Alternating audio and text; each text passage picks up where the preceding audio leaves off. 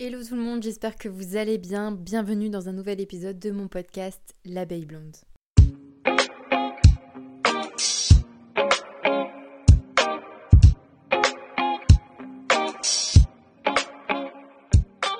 C'est Maëlys, j'espère que euh, vous avez passé de très bonnes vacances, que vous êtes bien reposé, que vous êtes ressourcés. Moi, c'est mon cas. Je suis contente d'avoir réussi enfin à faire un petit peu une pause euh, des réseaux sociaux, du travail, parce que c'est pas évident quand on est à son compte, euh, parce qu'on est son propre patron et qu'on est toujours moins indulgent avec soi-même qu'avec les autres. Donc, c'était difficile un petit peu de jauger quand est-ce que je devais faire une pause et quand est-ce que je devais travailler. Mais j'ai réussi, donc je suis contente. Je reviens vous parler aujourd'hui avec un épisode qui va parler d'hypersensibilité. Je suis contente d'aborder ce sujet parce que c'est quelque chose qui rythme mon quotidien parce que je suis quelqu'un d'hypersensible et que je me rends compte au fur et à mesure du temps qu'il y a énormément de gens qui, sont aussi hypersensibles et qui sont touchés un petit peu par, euh, par tout ça au quotidien. Donc écoutez, je voulais qu'on en parle ensemble aujourd'hui euh, de manière zen, euh, avec un café, et voilà. En plus, c'est cool de parler de ce sujet-là parce que là, on est déjà à la quatrième saison de ce podcast et j'en ai déjà parlé un petit peu finalement dans le tout premier épisode de l'abeille blonde où euh, je parlais du fait de trop penser. Je crois que c'était Overthinking, Bienvenue dans ma tête, le titre, si je ne me trompe pas. Euh, et je parlais énormément du fait de trop penser, etc. et à quel point ça bah, ça pouvait me bouffer parfois. C'était très handicapant sur certains sujets et certaines relations dans ma vie. Et hum, je pense que finalement tout ça est lié un peu à ce syndrome d'hypersensible. Donc voilà. Je voulais un petit peu vous parler de ça parce que c'est vrai que le fait d'être hypersensible au quotidien, moi je le vis euh, parfois bien, parfois moins bien, on va dire.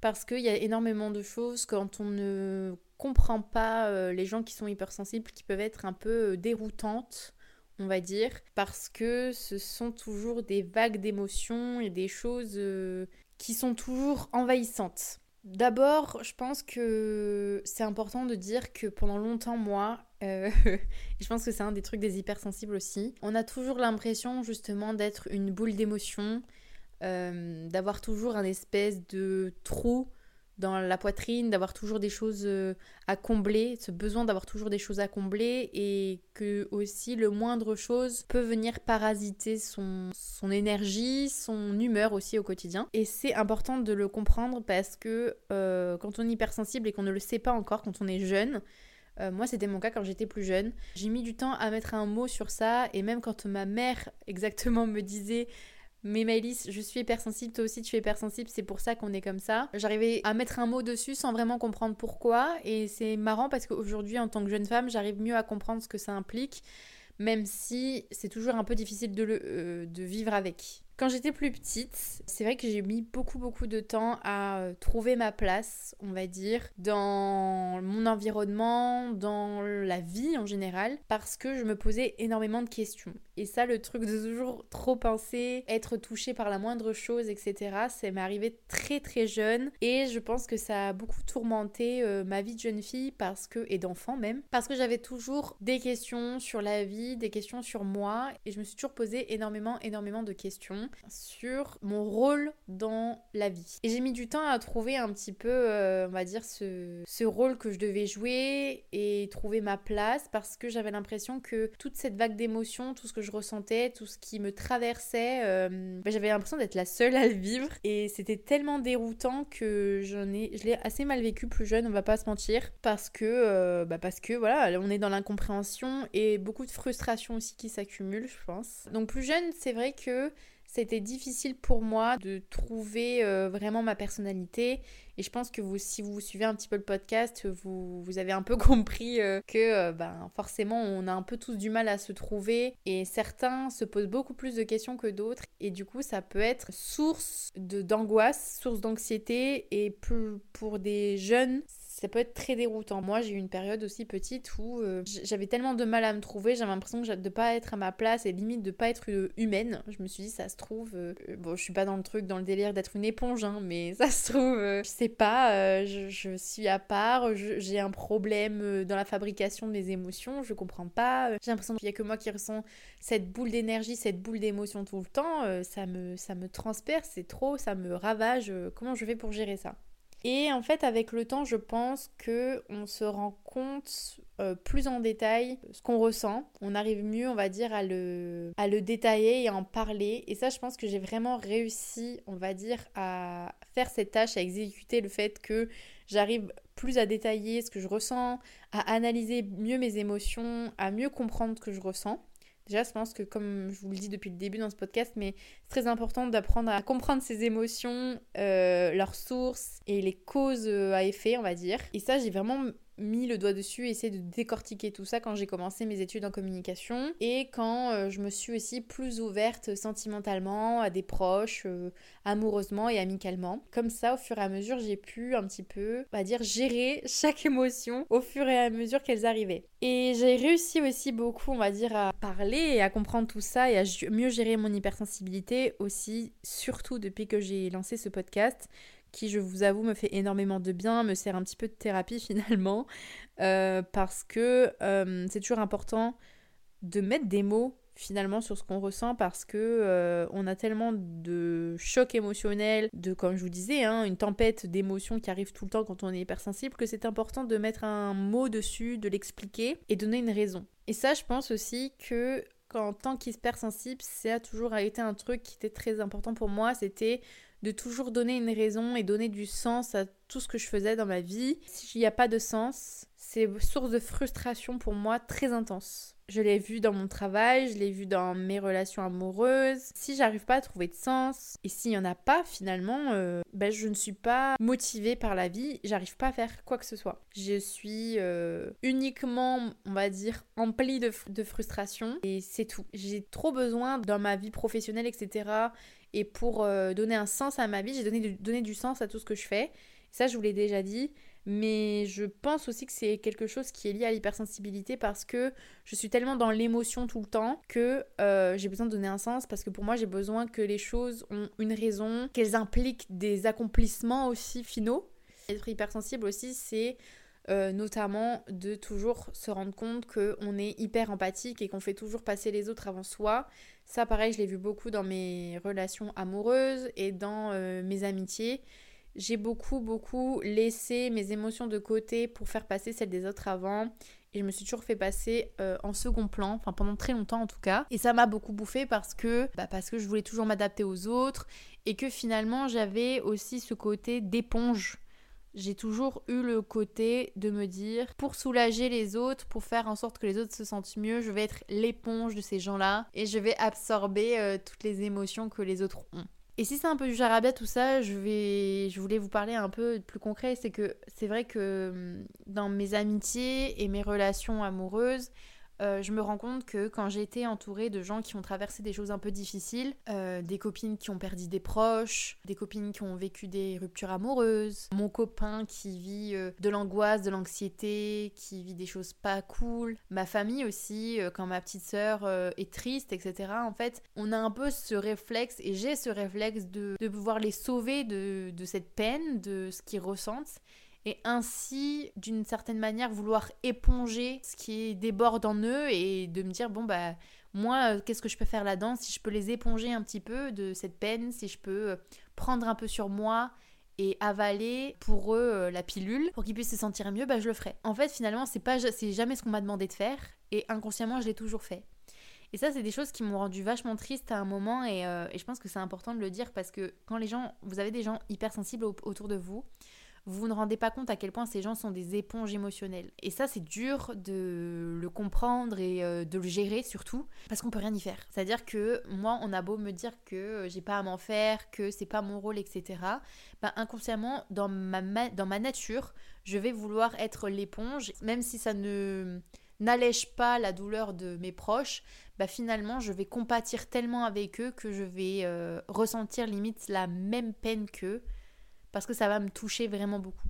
Et ça, c'est comme, euh, je pense finalement, euh, la sensibilité sur l'environnement euh, qui nous entoure, l'environnement extérieur, parce que je suis très facilement submergée par ce qui m'entoure. C'est-à-dire que je le suis submergée parce que les autres ressentent, je suis submergée parce que je vois, parce que j'entends et surtout parce que je ressens. Et c'est difficile parce que on a l'impression toujours de se faire renverser par une vague. Et pareil, moi j'ai tellement entendu, voyez, je vous dis ça parce que j'ai tellement entendu de fois où les gens m'ont dit Mais Maëlys, le prends pas pour toi. Maëlys, tu devrais pas réagir comme ça arrête de trop penser, pense à toi. Mais en fait, c'est dur parce que quand on est hypersensible, on choisit pas. Je vous parle de tout ça parce qu'il n'y a pas si longtemps, enfin, vous savez, je, je, suis depuis pas longtemps sur les réseaux sociaux et les réseaux sociaux, on sait que c'est source, c'est une source anxiogène. Ça peut être très anxiogène euh, à un certain stade, les gens peuvent être très méchants, etc. derrière euh, leurs écrans. Et finalement, euh, je suis très très impactée par le moindre commentaire, le, moindre taux d'engagement. Enfin là, je vous parle un peu chinois, mais, mais si vous voulez, je suis tellement à fleur de peau sur ça. Je vous dis ça parce qu'il y a quelqu'un qui m'écrit un... Qui a... Des fois, il y a des gens qui m'écrivent des commentaires qui sont euh, pas constructifs et qui franchement m'impactent dans ma santé mentale et qui me font une pointe au cœur. Bon, déjà, ces gens-là, euh, je les bloque parce que ça me saoule, mais surtout, en fait, je le prends énormément pour moi et je sais que je devrais pas. Et si vous savez le nombre de fois où on me dit, mais Malice, tu devrais pas le prendre pour toi, c'est pas personnel, les gens sont derrière les écrans, les gens sont idiots. Oui, mais moi, je le prends pour moi parce que je suis une éponge, les gars. Moi, je le prends pour moi, je suis tellement impactée par ce que les gens ressentent, par euh, le fait que. Euh, ben. Je, vais être impactée par tout ce qui m'entoure, si vous voulez. Je suis quelqu'un qui est très influencé par son environnement. Et ça, c'est aussi un problème parce que euh, ben, le moindre truc, euh, euh, ça va être difficile pour faire des choix aussi. Parce que finalement, comme je suis tellement impactée par mon environnement, je n'arrive pas à faire des choix dans ma vie parce que je suis très facilement influençable. Et vous allez rire, influenceuse influençable, mais c'est totalement vrai. Je suis très facilement influençable et souvent je mets ça sur la faute de, mon, de mes signes astrologiques parce que je suis Gémeaux, ascendant, Balance. Euh, enfin signe lunaire balance, c'est drôle parce que je suis vraiment dans les deux côtés, la balance, l'instabilité, etc. Et finalement, moi, ça me fait rire de dire ça et de mettre la cause sur ça, mais je pense aussi que c'est lié à mon, à mon hypersensibilité dans le sens où je suis tellement influencée et impactée par tout ce qui m'entoure que le moindre petit truc va me faire changer d'avis, va me remettre en doute et va me faire penser pendant des heures et des heures et remettre en cause mes choix pendant des heures et des heures. Et ça, c'est pour tout c'est pour euh, le choix de ma carrière, c'est pour les choix euh, de mes courses, c'est pour le choix euh, de ma décoration, mes choix amicaux et les choix que je fais dans, dans ma vie tout simplement. Et, c'est compliqué parce que j'arrive pas à prendre de décision. Et c'est bizarre aussi parce qu'en faisant un choix, parfois j'ai l'impression de renoncer à tous les autres. Donc on est vraiment dans ce truc de tout ou rien. Et je crois que ça je vous en ai déjà parlé dans un épisode du tout ou rien parce que j'ai l'impression d'être tellement quelqu'un d'entier que je peux pas aimer à moitié, c'est toujours tout ou rien, c'est toujours euh, euh, j'ai besoin de te donner tout l'amour du monde et en fait si tu n'es pas prêt euh, à le recevoir, ben je, je, vais être déstabilisée, ça va être un souci pour moi et ça va pas marcher et je vais me sentir triste et je vais me remettre en question, etc. Et vous voyez là, je suis déjà en train de trop penser et c'est déjà parti dans un tourbillon. C'est fou à quel point ça va vite. Hein. Et là, vous voyez, en plus, je vous parle d'amour, c'est marrant parce que je pense aussi que quand on est hypersensible, c'est un peu problématique. Enfin, problématique.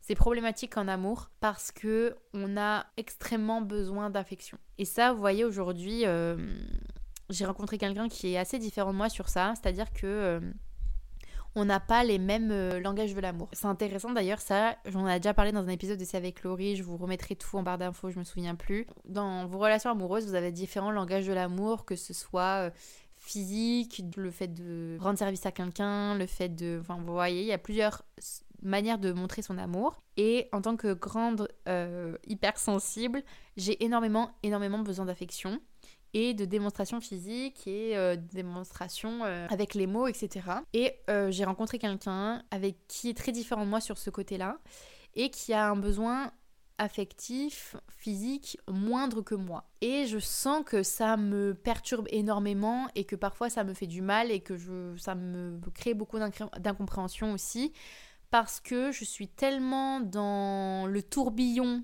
d'émotions, le tourbillon d'amour, que j'ai vraiment énormément besoin d'être rassurée protéger en permanence et d'avoir de la démonstration amoureuse en permanence. Et ça, c'est dur parce que parfois j'oublie que c'est pas tout le monde qui est comme ça et euh, ça peut poser des problèmes dans les relations parce que euh, finalement, quand on n'est pas en accord sur ça et que l'autre ne comprend pas pourquoi euh, ben, on a un besoin aussi énorme d'affection, aussi énorme d'amour, de, démonstration, ça peut être déséquilibré dans la relation. C'est un peu fatigant aussi euh, émotionnellement, hein, je vais pas vous mentir d'être hypersensible parce qu'en fait on a l'impression toujours que tout est catastrophe naturelle si vous voulez. Tout est euh, un tsunami, c'est même pas les petites vagues que vous voyez à l'océan, c'est tout est tsunami d'émotions, c'est-à-dire que quand je suis en colère, c'est une vague de colère, c'est ça ravage tout en moi.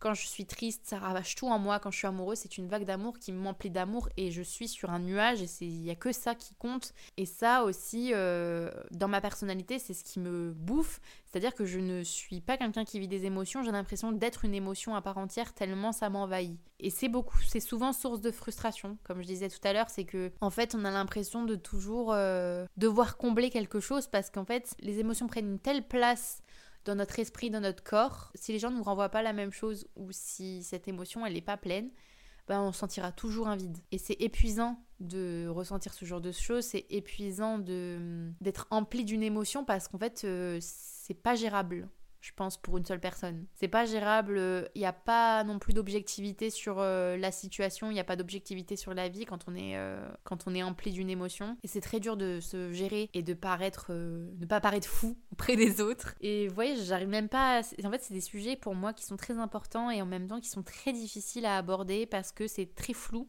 quand on parle d'émotion, c'est toujours compliqué, je trouve, de décrire exactement ce qu'on ressent et d'écrire exactement ce qui se passe dans la tête euh, de quelqu'un. Mais j'ai fait au mieux. Donc j'espère quand même que vous comprenez. Euh, tout ça pour dire que euh, quand je suis en couple, pour moi, c'est difficile parce que j'ai toujours de très grandes attentes et je suis toujours besoin d'être submergée par la vie, submergée d'émotions et que en fait euh, c'est ce qui m'a prouvé au fur et à mesure des années que c'était des choses qui étaient très toxiques pour moi et en étant comme je suis, euh, il faut que j'arrive à jauger sur ce qui est bon pour moi et ce que j'ai besoin dans l'instant T. Du coup, il faut que j'arrive, et c'est là où j'essaie d'en parler ici, de comprendre, il faut que j'arrive à gérer la différence entre être submergé d'amour et avoir besoin d'amour et d'avoir toujours quelque chose à combler et quelque chose qui n'est pas toxique pour moi et qui me convient sur le long terme. Parce que j'ai peur dans ma personnalité d'être tellement trop que ça, ça dépasse les autres. Vous voyez Que ça soit trop pour les autres. Et ça, c'est un truc, euh, je pense aussi, qui, que j'ai eu dans mes anciennes relations ou en, en amour, mais en amitié aussi beaucoup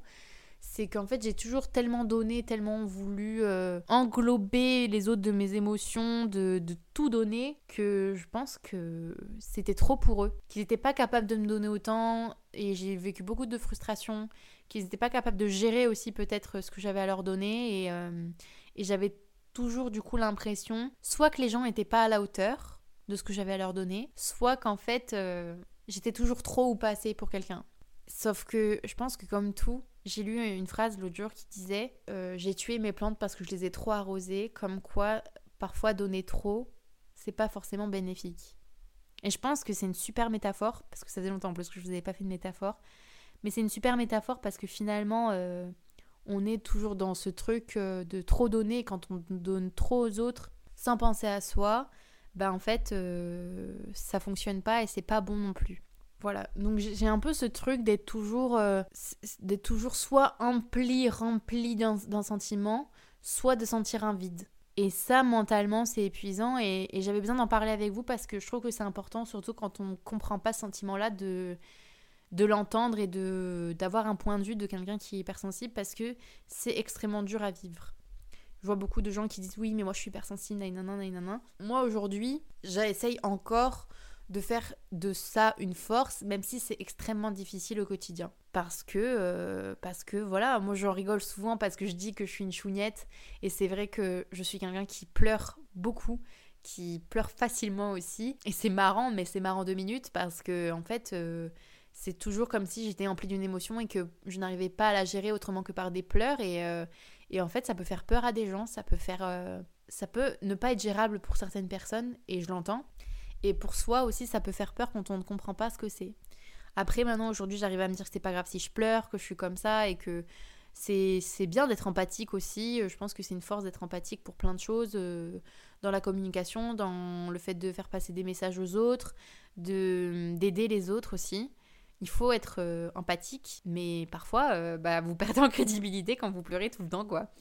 Donc euh, voilà, et c'est pour ça qu'en plus je vous ai pleuré plusieurs fois dans ce podcast, mais vous voyez en fait quand je parle d'une émotion, c'est que je la ressens dès que j'en parle et, euh, et, ça me monte très vite, ça monte très vite et, c'est pas toujours gérable. Ça pour dire qu'en fait dans mon travail je sens que le moindre truc euh, peut me bouffer et hum, parfois c'est compliqué parce que bah on arrive, j'arrive pas à avancer quand je suis remplie d'une émotion, si vous voulez parce que quand je vais être dans un travail où euh, je vais faire un projet, je vais travailler avec des gens qui vont m'énerver, qui vont me rendre triste, qui se passe pas comme il veut, je vais extrêmement euh, le prendre pour moi, je vais le prendre personnellement, ça va me freiner dans mes ambitions, ça va me freiner dans mes projets, ça va me ouais, ça va me freiner dans le travail, donc c'est compliqué. Et, et j'ai l'impression d'être moins efficace que certaines, que certaines personnes. Donc euh, voilà, bref, tout ça pour dire que je suis hypersensible, quoi, super. Voilà, j'avais besoin de vous parler de ça parce que je le sens en ce moment euh, dans mon quotidien que c'est quelque chose qui revient, que ça revient dans mon quotidien, de pleurer pour euh, des choses un peu qui n'ont pas trop de sens pour certaines personnes, d'être très à fleur de peau, de prendre tout pour soi et de se remettre toujours en question et d'être une boule d'émotion et d'énergie, encore une fois. Les gens peuvent penser que vous êtes too much, les gens peuvent penser que vous êtes excessif, mais en fait vous êtes juste hypersensible. Et c'est comme ça. Et honnêtement, si vous, vous êtes hypersensible et que vous êtes reconnu un petit peu dans ça, euh, ben je vous souhaite beaucoup de force et promis, vous arriverez à un moment où on arrivera à gérer ce, cette hypersensibilité et je pense qu'aussi à un moment il faut réussir à en faire une force parce qu'on ne change pas quand on est hypersensible. Je pense que quand on l'est, on peut on change pas. On peut pas changer euh, ce qu'on est et notre manière de fonctionner. Parce que moi c'est un truc que j'ai essayé beaucoup beaucoup de fois et pendant longtemps j'ai essayé de changer euh, ma manière d'être d'arrêter d'être comme ça euh, de me renforcer un petit peu de prendre sur moi. Mais en fait ça marche pas. On a beau écouter les gens qui disent le prends pas pour toi arrête de trop réfléchir ça sert à rien de pleurer oui ça je suis d'accord avec vous. Mais en fait bah je décide pas c'est ma personnalité et j'arrive pas, je peux pas changer comme ça. Je peux arriver à mieux gérer mes émotions, mais je n'arriverai pas, je n'arrêterai pas de les ressentir, ça c'est sûr. Donc euh, voilà, c'est un petit mon petit message que je voulais faire passer, c'est que euh, avoir un quotidien d'hypersensible, c'est pas évident tous les jours et que c'est pas évident aussi de savoir les gérer. Donc si vous êtes hypersensible ou vous connaissez quelqu'un qui l'est, soyez plus indulgent avec lui et avec vous-même parce que euh, on est tous différents. Certaines personnes se sentiront dépassées par ce que vous ressentez. Et même si vous êtes dépassé par vous, ce que vous ressentez, avec le temps, vous, arriverez à mieux gérer tout ça. Et c'est pas une fin en soi, c'est pas grave, mais c'est juste important de le prendre en compte. Parce que parfois, euh, parfois, il n'y a pas vraiment de, de raison, quoi les émotions et la manière dont chacun les perçoit et les gère, euh, c'est propre à chacun. Voilà, j'avais besoin de vider un petit peu J'avais besoin de vous parler de ça, ça me fait du bien. N'hésitez pas euh, à m'écrire encore une fois sur euh, les réseaux sociaux, sur l'abeille blonde. Je répondrai à vos petits messages et si vous avez besoin de partager quoi que ce soit, n'hésitez pas, moi j'adore vous lire. N'hésitez pas à, à, liker ce podcast et à mettre 5 étoiles, ça me fait toujours plaisir. Et puis on se dit à la semaine prochaine pour un prochain épisode. Je vous fais plein plein de bisous et je vous souhaite plein de bonheur et d'amour. C'est cucu à de ouf. Oui, c'est cucu. Mais c'est pas grave. Bisous